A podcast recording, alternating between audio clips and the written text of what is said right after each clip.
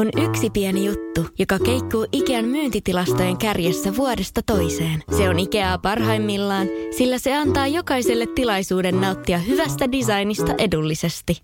Pyörykkähän se! Tervetuloa viettämään pyörykkäperjantaita Ikeaan. Silloin saat kaikki pyörykkäannokset puoleen hintaan. Ikea. Kotona käy kaikki. Pyörykkäperjantai! Jos mä olisin sarjamurhaaja ja tappasin pelkästään prostituoituja. Ja sä hautaisit ne sun takapihalle. Niin, ja sit se olisi mun huoropuutarha. Moi, me ollaan Justiina ja Paulina ja tää on Huoropuutarha. Moi, ja ennen kuin mennään tämän jakson keisseihin, niin meillä on taas murhahoroskooppi. Jee, yeah, tällä kertaa se on vesimies, Jep. toivottavasti. Joo, ja mä taas googletin semmoista perinteisempää horoskooppia, koska Joo, mä en hirveästi tiedä. Ja siis mä löysin aika mielenkiintoisia juttuja ja kuvauksia vesimiehistä. Mutta siis vesimiehet on vapaita, yksilöllisiä ja itsensä usein ulkopuolisiksi tuntevia. Ja Kyllä. kuuntele tää pätkä. Eri elämänalueiden perversiot houkuttelevat kapinallista vesimiestä uhmaamaan elämän peruslakeja, jolloin epäinhimillisyys ja luonnottomuus saavat yliotteen. Ja kun vesimies tuntee sisimmässään pakottavan tarpeen tehdä jotakin, niin mikään ei saa estää häntä. Mulla on toi sama lause sanasta sanaan täällä. niin siis- selkeästi kuulutettu silleen vesimies horoskooppi, mutta molemmat ensimmäinen Joo, sit joo. silleen okei, okay, Mutta minkälaisia siis on. ei meidän tarvitse tehdä mitään murhahoroskooppia, koska vesimiehen niinku perushoroskoopit on tämmöisiä, että tämä kuulostaa. Joo, tää kuulostaa just siltä, että niinku, vaikka ton luki silleen ns. viattomassa näkökulmassa, niin mä olisin vaan silleen wow. Mutta kun lukee tämmöisellä sarjamurhaajalla, sarjamurhaaja-filterillä, niin sitten Joo. joo. Mutta kuuluisia rikollisia, jotka on horoskoopiltaan vesimies. Mutta vesimiehet ovat idealisteja, mutta sortu- sortu- sortuvat helposti fanaattisuuteen. Ja on kyllä kans okei. silleen, ok. Se kuulostaa siltä, että ne voisi olla jossain kultin jäseninä murhaamassa mukana. Mm. Mutta joo, mulla oli näistä rikorisista niin ainakin toi Robert Hansen, josta sä puhuit yhdessä jaksossa. Joo, mulla on se myös täällä. Joo, eksoottisia tansseja ja vääriä tunnustuksia tai sellaisen jakson nimi, missä Joo, oli se. teurastaja leipuri. Joo. Ö, Sitten no, mulla on Anders Breivik, jonka teot on varmaan niin tuoreessa muistissa, että ei ehkä tarvitse kerrata. Mm.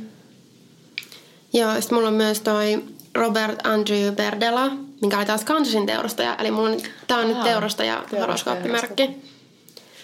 Ja sit mulla on kans toi Green, Green River Killer, mikä on tuottelijain sarjamurhaaja USAssa varmistettujen uhrien perusteella. Ah, Okei. Okay. Mulla on myös vielä toi Lee Boyd Malvo, Malvo joka oli toinen niistä Beltway-snipereista, jotka Joo. kolmen viikon sisällä lokakuussa 2002 murhasi kymmenen ihmistä. Ja sitten selvisi, että ne oli sitä aiemminkin surmannut kai seitsemän ihmistä ennen sitä Beltwayn tapahtumaa. Joo. Se on tommosista tuoreista. Mutta mä en kyllä keksinyt näille mitään semmoista yhdistävää. Mä yritin vähän silleen, niinku, mietin vähän semmoista hullu tiedemies trope. Mm. Ja kun kaiku- tuossa, tässä vesimiehen kuvauksessa oli semmoisia, että ne ovat outoja ja yksinäisiä, elävät omissa maailmoistaan ja kokeilevat ja muuta. Ja sitten me ollaan myös kokeilevia kiduttajia ja myös nekrofiileja. Ah, kiva. Onnea kaikille vesimiehille, jotka Niin. viettää syntymäpäiviä Mutta tässä. myös tässä, okei, sä kerrot ensin sun, sun murhasta, mutta tää on aina yhtä hauska vitsi. Joo. Mutta myös tämän mun jakson, tai mun aihe tälle jaksolle, niin se, se murhaaja on myös vesimies. Ai itse, mä en muistanut katsoa, olisiko tää munkin. No ennäks ruveta googlaamaan nyt? Pitäisi Joo. aina muistaa.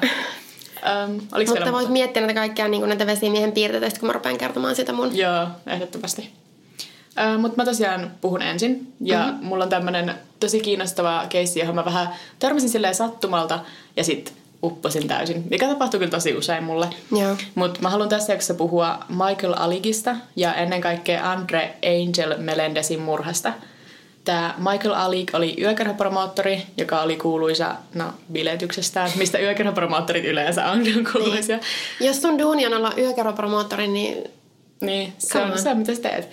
Uh, Mutta se oli tosiaan uh, semmoinen promoottori aktiivinen 80-luvun lopussa ja 90-luvun alussa. Ja se oli Club Kids-porukan perustaja. Ja Club Kids oli New Yorkissa ja sen yöelämässä tunnettu bilettäjäporukka, parikymppisiä nuoria. Ja niitä on tunnetusti kuvailtu lauseella, he ovat uskomattoman pinnallisia, omistavat kyseenalaisen estetiikan tajun ja ovat mestareita manipuloinnissa, hyväksikäyttämisessä ja luojan kiitos bilettämisessä. miksi mulle tuli heti semmonen, mä haluan olla osa tätä. Siis kyseenalainen estetiikan taju on niinku, mä haluan, että mua kuvaillaan, se on Joo. estetiikan Voit me taju. perustaa tämmönen niinku mid-20s Mm, piletysporukka. Otetaan sieltä, että mä oon puhunut tämän keissin loppuun, niin katsotaan, halutaanko me vielä perustaa semmoinen. Mutta tämän Club Kidsin jäseniä oli esim. Amanda Lepore, RuPaul, Richie Rich, Oh. Patricia Field, joka on ollut Oscar-ehdokkaana parhaasta puvustuksesta ja se on puvustanut Sinkkuelämää sarjan kaikki kaudet. Joo, mä, mä toi nimi oli Joo. tuttu. Joo. Eli niin suuri osa näistä Club Kidsin jäsenistä on ollut merkittäviä tekijöitä taiteessa ja muodissa. Ja sitten meillä on Michael Alik, joka on semmoinen surullisen kuuluisa, tai riippuu vähän keltä kysyy. Mutta Michael Alik muutti New Yorkiin vuonna 1984 ja se kiinnostui heti yökerhosta ja sitä skeneestä niiden ympärillä ja niistä ihmisistä. Ja se oli niinku muutenkin kova bilettämään ja erittäin hyvä markkinoimaan klubeja ja bileitä. Ja koska New Yorkin bileskene oli julistettu kuolleeksi, kun Andy Warhol kuoli, niin sitten Alik tuli vähän niin kuin semmoisena pelastajana sinne ja toisen klubiskeneen sille uudelleen muotiin Ysärin alussa. Se piti ki- kiellettyjä bileitä tyyliin metroissa ja pikaruokaravintoloissa. Sitten on YouTubessa kuuluisa video, kun ne kaikki silleen tosi erikoisesti pukeutuneet club kitsit on jossain se ei ole mäkkäri, mutta joku semmoinen pikaruokaravintola ja sitten ne ovat siellä bilettämässä. Ja sekin näyttää niin hauskalle ja sitten mun pitäisi katsoa sitä oikeasti silleen, ei, nyt kun mä tiedän sen tarinan tässä. Niin sitä voi yrittää irrottaa vähän sitä Joo. tarinasta. Mutta se tosiaan keräsi ympärilleen porukan muita nuoria bilettäjiä, ne club kidsit, ja sitten kaikki alkoi pukeutua tosi näyttävästi ja keräsi paljon huomiota siellä klubiskenessä ja julkisuudessa ylipäätään, että ne oli jossain keskustelusarjoissakin silleen vieraana. Koska just tämmössä, katsokaa näitä nuorisoa, joka on menossa pilalle, kun he bilettävät. Mm. Ja se ei ollut vielä lähtenyt edes alkuun kunnolla siinä vaiheessa. Nämä bileet oli tunnettuja myös siitä erittäin suuresta määrästä huumeita, mitä siellä liikkui. Ensin oli perinteisiä bilehuumeita ja sitten no lopulta siinä oli enimmäkseen vaan heroiinia ja ketamiinia. Joten ei ole mikään yllätys, että jossain välissä se määrä huumeita, mitä Michael Alik käytti, oli sitten niin suuri, ettei ne sen klubin promoottoritulot enää riittänyt maksamaan sitä hupia. Ja sitten maaliskuun 17. päivä 1996 Alikin ystävä kautta dealeri Andre Melendez, joka tunnettiin Angelina, koska se pukeutui usein suurikokoisiin enkelin siipiin ollessaan bilettämässä. Okay. tota, tulee sinne Alikin asunnolle, missä Alikisen kämpis Robert Rix eli Freeze on viettämässä iltaa. Alik on sanonut, että se ei muista mitään siitä tilanteesta, mutta ilmeisesti ne ajautuu riitaan niistä Alikin huumeveloista, koska se Angel oli tosiaan myös niinku sen diileri samalla kuin ystävä. Ja ne joutuu tappeluun ja sitten se tappelu etenee siihen, että se Rix lyö Melendesia vasaralla päähän kolmesti. Ja Alik sitten Ei. viimeistelläkseen homman tukehduttaa Melendesin tyynyllä, kaataa viemärin avausainetta sen suuhun ja Aa. laittaa vielä ilmastointiteippiä sen suun eteen. Et tässä vaiheessa on vaikea ehkä sitten olla semmoista homma vahingossa tapoin sen. Joo, en mä toi, tarkoittanut. toi on aika vaikea tehdä vahingossa. Joo. Ja sitten Alik on itse vielä sanonut, että toi yksityiskohta sitä Drainon kaatamisesta sen suuhun on väärin. Ja että oikeasti se meni niin, että se piikitti neulalla sitä viemärin avausainetta Melendesin suoneen. Tämä oli tärkeä Koska se on niin yksityiskohta paljon oikeasta. parempi vaihtoehto. Joo. Ja sitten Riksi Alik ei tiedä, mitä tehdä sillä Melendesin ruumilla, joten ne laittaa sen asunnon kylpyammeeseen noin 5-9 päiväksi, riippuen keltä kysyy, ja jatkaa bileitä. Kutsuu jopa niiden ystäviä niitä muita clubkitsia bilettämään sinne samalle asunnolle. Eikö siellä olla haista oikeasti? Joo, ne käy välillä suihkuttamassa jotain niin kuin ilman raikastinta sinne kylppäriin. Mutta Se asu- breezy siinä. Joo. Ja sitten kun, harmi kun mulla ei ole kuvia niistä asuista, mihin ne pukeutui, koska niinku se on just pukeutunut semmoisen täysin glitteriin ja tyyli just joku yksi sarvisen sarvipäässä ja sitten, aha, tää ruumis alkaa haista. ei pitäisi naurata. Kamala. No siis, joo, mutta se oli oikeasti se asunto alkaa haista ihan järkyttävälle. Joten Rix ja Alik paloittelee Melendesin ruumiin, laittaa sen pahvilaatikoihin, ajaa taksilla Hudson, Hudsonjoen rantaan ja heittää ne laatikot sinne. Taksilla veivät sen. Mutta New Yorkissa varmaan tapahtuu kummallisempaakin. Saaks koskaan sillä, että muokista vittua? Niin se on silleen, että mä en halua tietää, älkää kertokaa mitä Niin. se on. Ö, Tämän teon jälkeen toi Michael Alik alkoi kertoa sitten teosta ihan kaikille, jotka vaan suostu kuuntelemaan. Usein siinä skeneessä silloin liikkunut ihminen muistaa niin kuin sen Alikin tunnustaneen, niin kuin, että se on murhannut Angelin, mutta kukaan ei uskonut sitä. Ne ajatteli, että Aa, Michael vaan hakee niin kuin huomiota taas, et, koska se oli tunnettu siitä, että se oli vähän semmoinen huomion kipeä.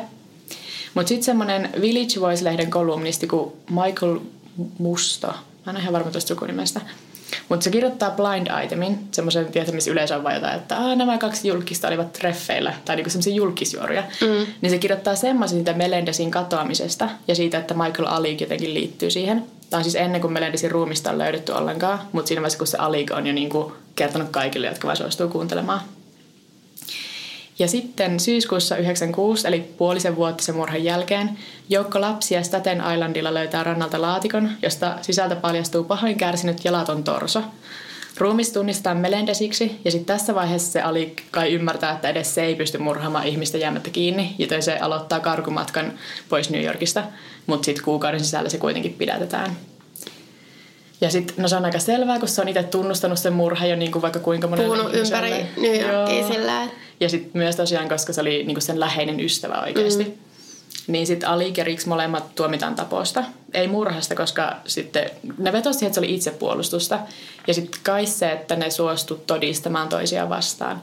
Mulle ei vähän epäselväksi, niin kuin, että mikä se yksityiskohta mm. tuossa, miksi se oli tappo eikä murha on. Mutta todistamaan toisiaan vastaan. Niin. Tai joku muu semmoinen niin Mutta miten se voi mennä tappuna, jos ne olisi niinku piikit siihen jotakin tämmöistä viemäriä vasaan? No kun niinku... musta tuntuu, että se Riks varmaan, koska se Riks sen tarina silleen, että se oli lyönyt sitä vasaralle ja siinä vaiheessa äh, Angel oli ollut vielä hengissä. Että sitten se oli niinku siinä silleen, että okei mä en sen jälkeen tehnyt enää mitään, niin sitä ei välttämättä voi muodossa tuomita. Ja sitten mä en tiedä, miten tämä Michael Alig sen jälkeen, kun se on tukehduttanut sen kaatanut sinne jotain neste suuhun ja teipannut sen suun kiinni. Niin, ja entäs sitten se, sit se, että ne niinku antaa sen mä, mädäntyvän mm. ruumiin olla siellä, sit palottelee sen ja heittää sen niinku jokeen. Joo, mä en tiedä, mutta siis tapoilla selvisivät. Ja äm, sitten 10-20 vuoteen vankeutta oli se rangaistus sit taposta. Eli Rix vapautui ehdonalaiseen vuonna 2010 ja Michael Alik vapautui ehdonalaiseen toukokuussa 2014. Sitten Alikilta kiellettiin ehdonalainen ensin, koska se vankilassa ollessa edelleen käytti huumeita ja se käyttäytyi vähän silleen huonosti. Silloin oli muun se Twitter-tili, jota joku toimittaja päivitti, ne aina soitti puhelimessa. Niin sitten ilmeisesti sekin vähän, että minkälaista sä julkaiset silloin, kun sä oot vankilassa, niin se mm. vaikuttaa sitten, kuinka hyvälle sä näytät sitten ehdonalais, ehdonalaisen hakijassa. No joo, mutta jotenkin tosi, että se kumminkin vaikuttaa, että sä niin kuin sanoit, puhut joku puhelimessa, sitten se päivittää ne asiat vaan Twitteriin. joo. Periaatteessa sä voisit olla vaan silleen, että no en mä voi, en mä voi sille mitään, sä päivittää Twitterin ne jutut. Niin, kuka tietää. Mutta sitten heti vapautumisen jälkeen, eli silloin 2014, se Alikon ilmaisut halunsa saada oma tosi TV-sarjaa ja julkaista musiikkia. Se pitää toisen entisen Club Kidin kanssa komediakanavaa YouTubessa. Ja, no se Oikeasti. on asia, mikä on olemassa. Mä kävin on... katsoa, ei se kovin hyvä ollut. Mun, mun on ehkä pakko katsoa ihan mielenkiinnossa. Joo. Nykyään jo 50-vuotias Alik on myös palannut pysyväksi osaksi New Yorkin klubiskenejä, koska se on ainut maailma, jonka se tuntee. Siis siellä se pilettää vaan. Eikö se nykyään vähän erilainen? No joo, varmaan. Mä katsoin tätä, leff, äh, tätä jaksoa varten semmoisen leffan kuin Party Monster. Se on ilmestynyt vuonna 2003.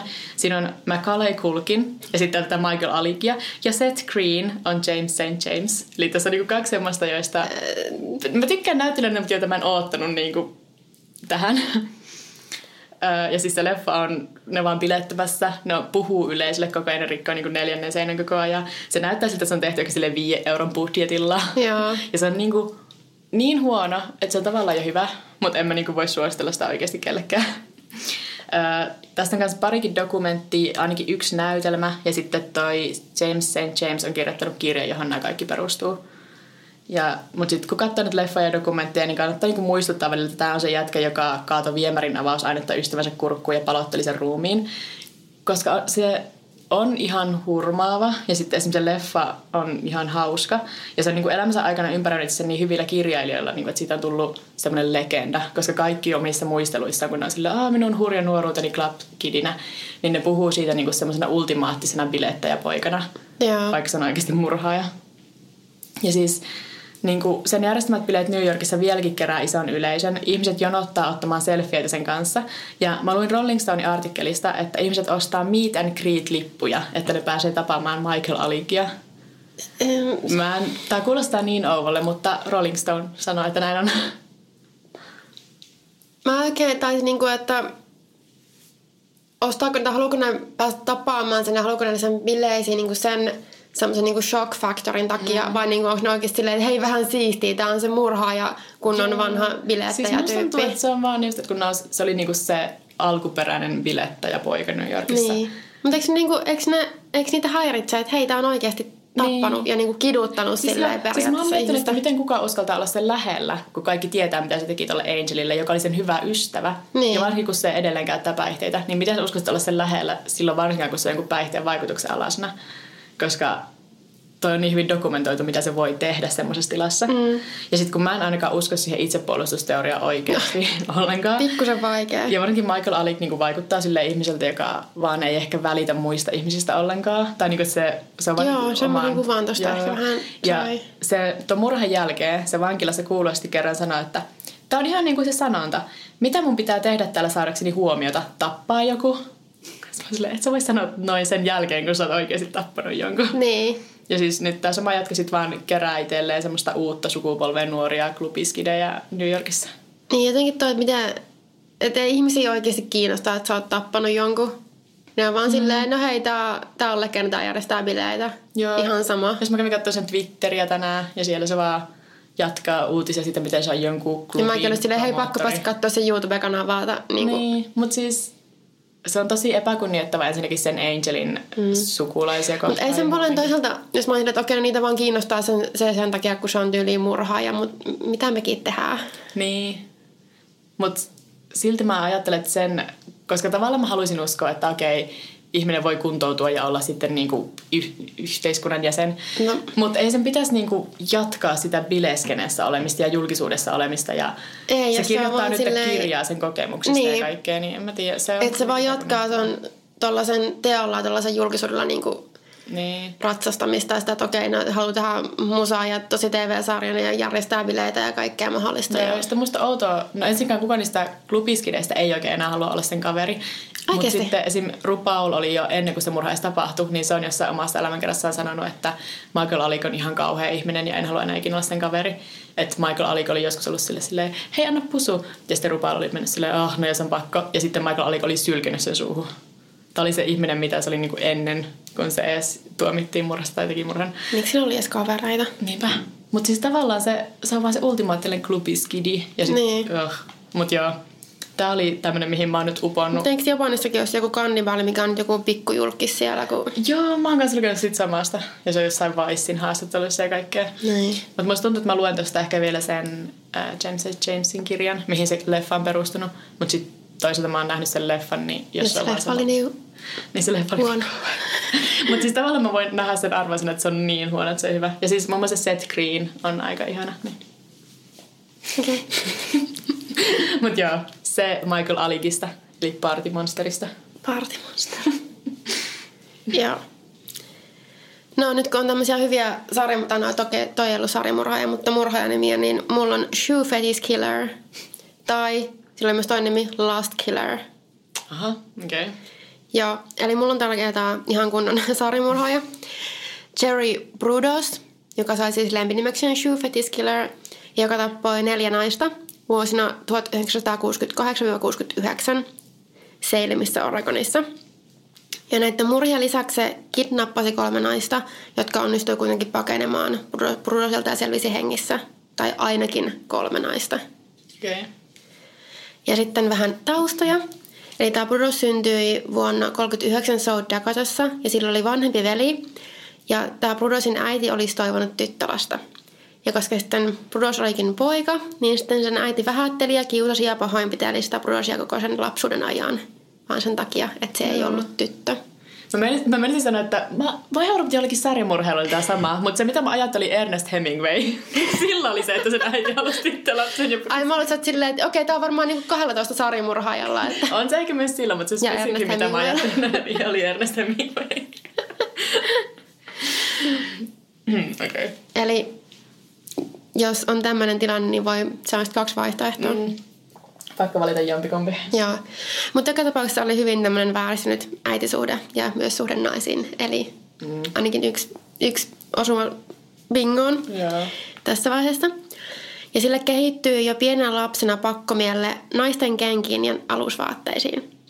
Mm. Ja se oli löytänyt viisivuotiaana parin korkokenkiä jostain niin kuin tämmöistä romu, romukasasta jostain ja alkoi käyttää niitä leikkiessään.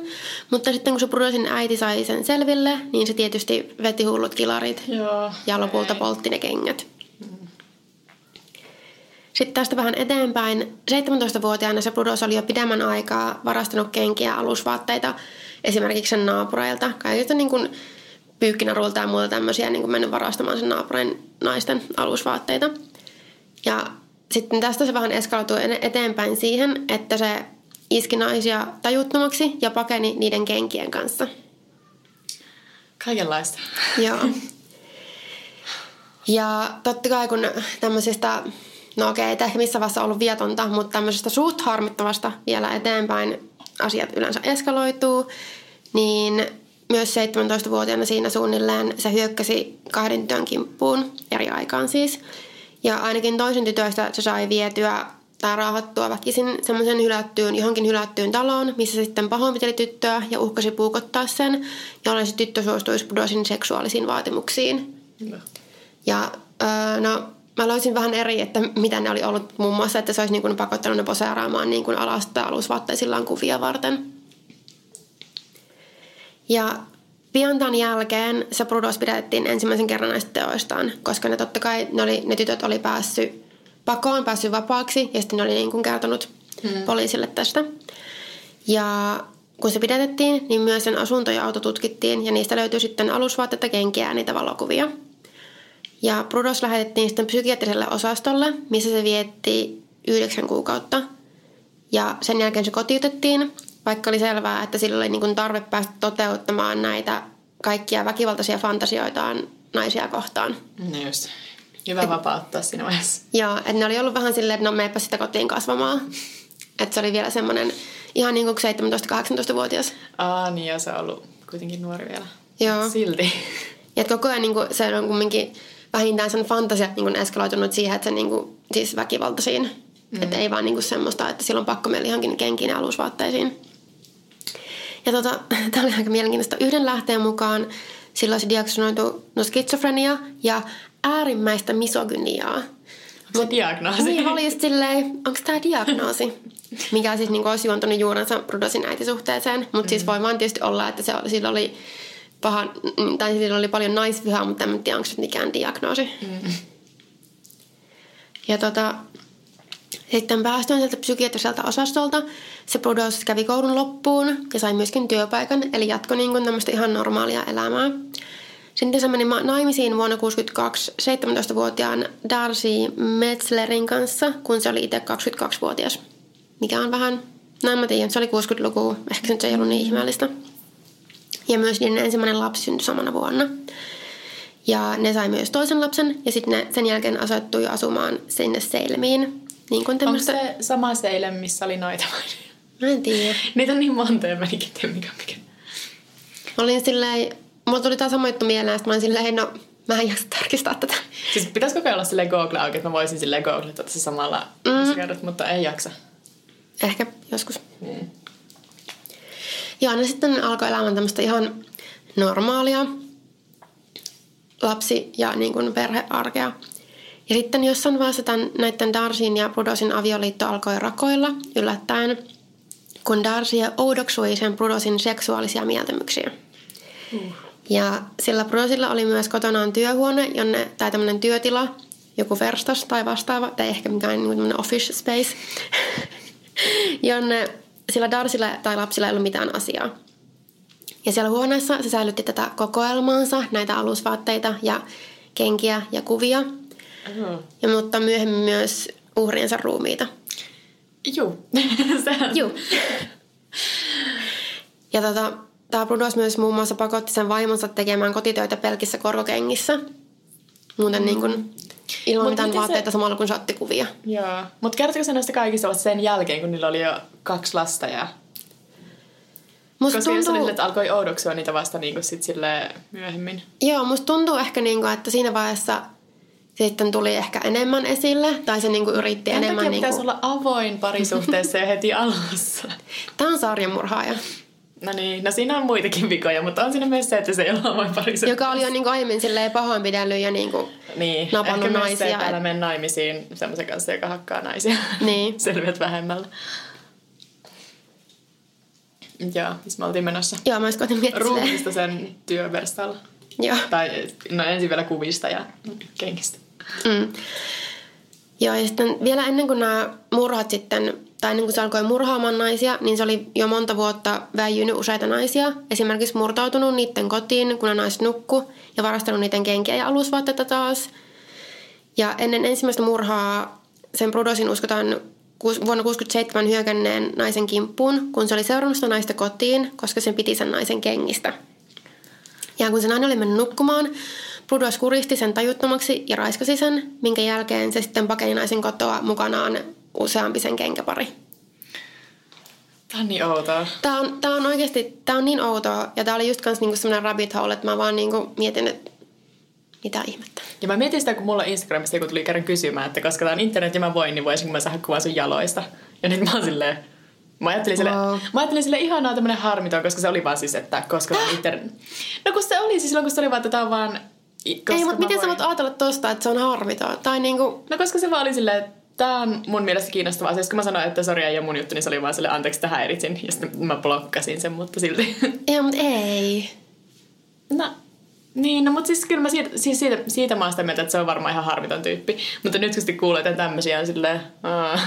Ehkä siksi, että mä oon just niinku tehnyt researchia tästä, niin toi kuulostaa mun, mun mielestä just siltä, että ei, Anna ei. No. Ei ollut viatonta. se oli sarjamurhaaja. Joo, ja se oli varmasti sarjamurhaaja. Kaikki, joilla jalkapetisti on sarjamurhaaja. Tämä Näin se vaan on. Ainut make the rules. Anteeksi. Tämä on nyt se, mitä lainataan sitä joka päivässä meidän podcastissa. Yes. Tästä mä haluan, että meidät muistetaan. Joo. Joo, sitten näihin varsinaisiin murhiin. Eli sen Brudosin ensimmäinen uhri oli 19-vuotias Linda Lawson, joka oli myymässä tietosanakirjoja mm. niin kuin ovelta ovelle mm. tammikuussa 68. Ja sattui sitten tulemaan sinne Brudosin ovelle ja se Brudo, Brudos esitti olevansa kiinnostunut niistä ostamaan niitä kirjoja ja sitten sillä sai niin kuin houkuteltua sen Lindan sisälle sinne asuntoon. Ja siellä se sitten kuristi sen naisen kuoliaksi ja säilytti myös sen Slausonin ruumista jonkun aikaa, jotta se voisi pukea sitä, miten tahtoi, niihin Ai alusvaatteisiin ja kenkiin, jota oh. se ah. omisti. Ja ennen kuin se hävitti sen ruumiin jokeen, se leikkasi irti toisen lindan jaloista, että se olisi voinut maalata niitä korkokenkiä siihen. Oh. Joo. Sitten saman vuoden marraskuussa Bruce murhasi seuraavan uhrinsa, eli 23-vuotiaan Jan Whitneyin. Ja sen Janin auto oli hajonnut kesken matkan ja pysähdyttyä mukaan auttamaan. Se Bruce kuristi sen Janin kuoliaksi ja raiskasi hänet sitten kuoleman jälkeen. Ja sitten se Bruce vei Janin ruumiin sinne asunnolleen, mistä se just säilytti näitä koko kokoelmaansa ja niiden naisten ruumiita siellä omassa pikkutilassaan. Ja siellä sitten jatkoi sen ruumiin häpäisyä useita päiviä. Ja se leikkasi sen uhrin toisen rinnan irti voidakseen käyttää sitä mallina paperipainoille – Mä oon kuullut itse asiassa tästä kahta versiota. Toinen on tämä, että se käytti sitä niin kuin mallina paperipainoille. Toinen on, että se käytti sitä rintaa paperipainona. Mm. Ja mä oikeasti uskon ehkä enemmän tähän ensimmäiseen versioon. Niin, mä en halua ehkä ruveta miettimään liikaa niitä semmoisia käytännön ongelmia siinä toisessa versiossa. Niin. Joo. Mutta tämmöistä mukavaa. Ja ne sen seuraavat uhrit oli 19-vuotias Karen Sprinkler ja 22-vuotias Linda Sali. Mä en tiedä, mitä pitäisi lausua. Mutta ne koki tosi samanlaisen kohtalon kuin nämä aiemmatkin uhrit. Eli Brudos kidnappasi ne, raiskasi ne ja pakotti uhrit poseeraamaan alusvaatteissa ja kengissä. Tai sitten puki sen jälkeen, kun se oli tappanut ne, niin puki sen jälkeen niille sitten niitä kenkiä ja vaatteita. Ja myös kuristi nämä molemmat näistä kahdesta viimeisimmästä, tai siis näistä uhreista – ja ainakin toisen uhreista rinnat se leikkasi irti. Mutta en tiedä, mitä se teki niille. En halua tietää. Ja tosiaan, niin kuin mä sanoin aiemmin, niin se Brudos näiden murhien aikana oli yrittänyt kaapata useita muitakin naisia, mutta oli epäonnistunut yrityksissään, tai sitten naiset olivat kuitenkin onnistunut pakenemaan vielä hengissä. Et ainakin 14-vuotias Lian Bromley ja 15-vuotias Gloria Smith onnistu pakenemaan ennen kuin Brudos sai ne kaapattua. Ja sitten se yritti kaapata ja hyökätä myös 24-vuotiaan Sharon Woodin kimppuun parkkipaikalla, mutta se Sharon onnistui puolustautumaan puremalla Brudosin peukalua tosi lujaa. Mikä silleen, no okei, mikä tahansa tapa, millä sä vaan voit mm. puolustautua teessä. Ja sitten se Brudos raivostui siitä ja hakkasi sen Sharonin tajuttomaksi. Mutta, ja olisi varmaan myös kaapannut sen ja vienyt sinne asunnolleen, mutta sinne paikalla ajanut auto sitten säikäytti sen Brudosin ja se pakeni paikalta.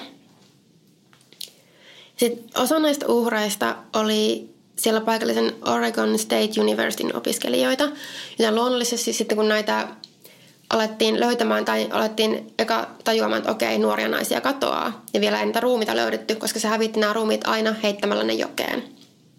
Sitten kun oli säilyttänyt niitä jonkun aikaa. Mm. Joo, niin tajuttiin, että osa on niin kuin tämän yliopiston opiskelijoita, joten poliisi sitten kuulusteli ja haasteli muita, muita opiskelijoita tutkiessaan niitä Brudosin uhrien katoamisia ja ruumiiden löytymistä. Ja sitten tuli ilmi semmoinen ryhmä naisopiskelijoita, jotka sanoi, että ne oli saanut outoja puheluita mieheltä, joka väitti olevansa Vietnamin sodan veteraani ja olisi halunnut tavata ne naiset. Ja mä en oikein ymmärrä, mulla on vähän hamaraa, että miten nämä yksityiskohdat meni tässä, koska yksi niistä naisista, kelle se oli soittanut, oli suostunut tapaamiseen. Ja mä en ymmärrä, miksi Sillä oli joku... ollutkin rumaat kengät, niin sitten se oli ollut tämä ja että en mä sitten haluakaan sua. Niin. Mutta se oli suostunut sinne tapaamiseen, jonka aikana se Brudos oli puhunut löytyneistä niistä ruumiista sekä sitä mahdollisuudesta, että se kaappaisi tämän naisen, kenet se tapasi ja kuristaisi sen. Okei. Okay. Et mä en ymmärrä, minkälaista läppää se on heittänyt tästä, näistä aiheista, mutta tota... En tiedä, aika outoa. Mutta mä en kyllä ymmärrä, miksi ylipäänsä kukaan niin suostuisi tapaamiseen. Edes mm. jos se mm. vaan soittelee niin naisia läpi, että hei, tavataanko. Mutta kuitenkin sit se poliisi käski sitä naista soittamaan Broselle uudestaan ja sopimaan uuden tapaamisen.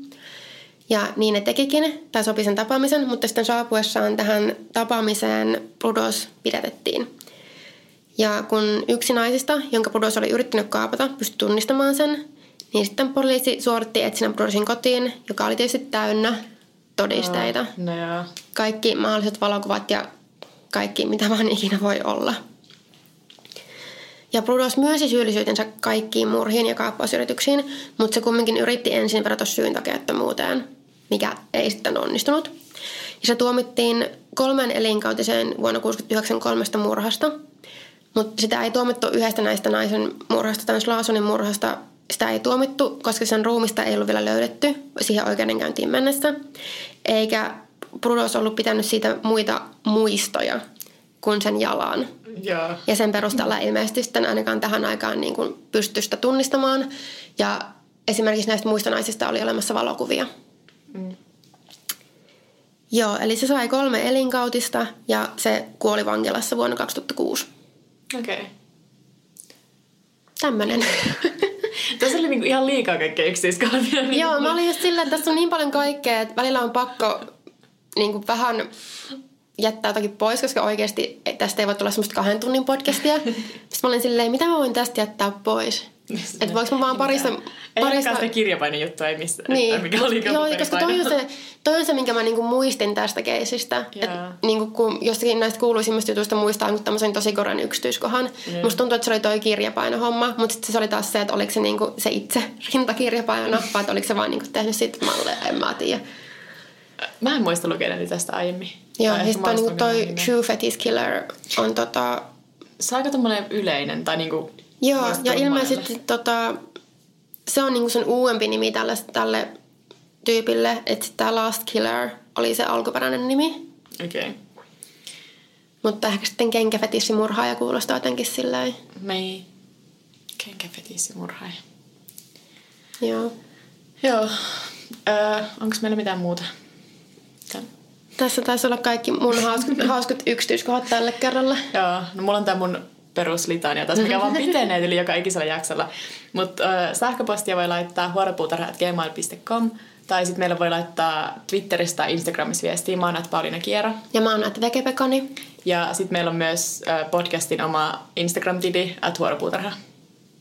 Joo. Oliko vielä muuta? Ai niin, ja siis iTunesissa voi laittaa vielä arvosteluja tai muuta. Vieläkäs puuttuu jotain? Ei, siltä saa kaikki. Kiitos, okay, kuuntelit. Joo. Moi moi! Heippa! First One. Ensimmäinen kyberturvallinen ja käyttäjäystävällinen videoviestinnän ratkaisu Suomesta. Dream Broker.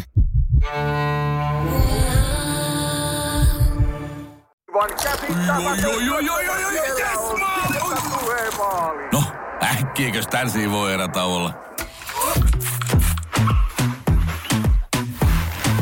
Tule sellaisena kuin olet, sellaiseen kotiin kuin se on. Kiilto. Aito koti vetää puoleensa.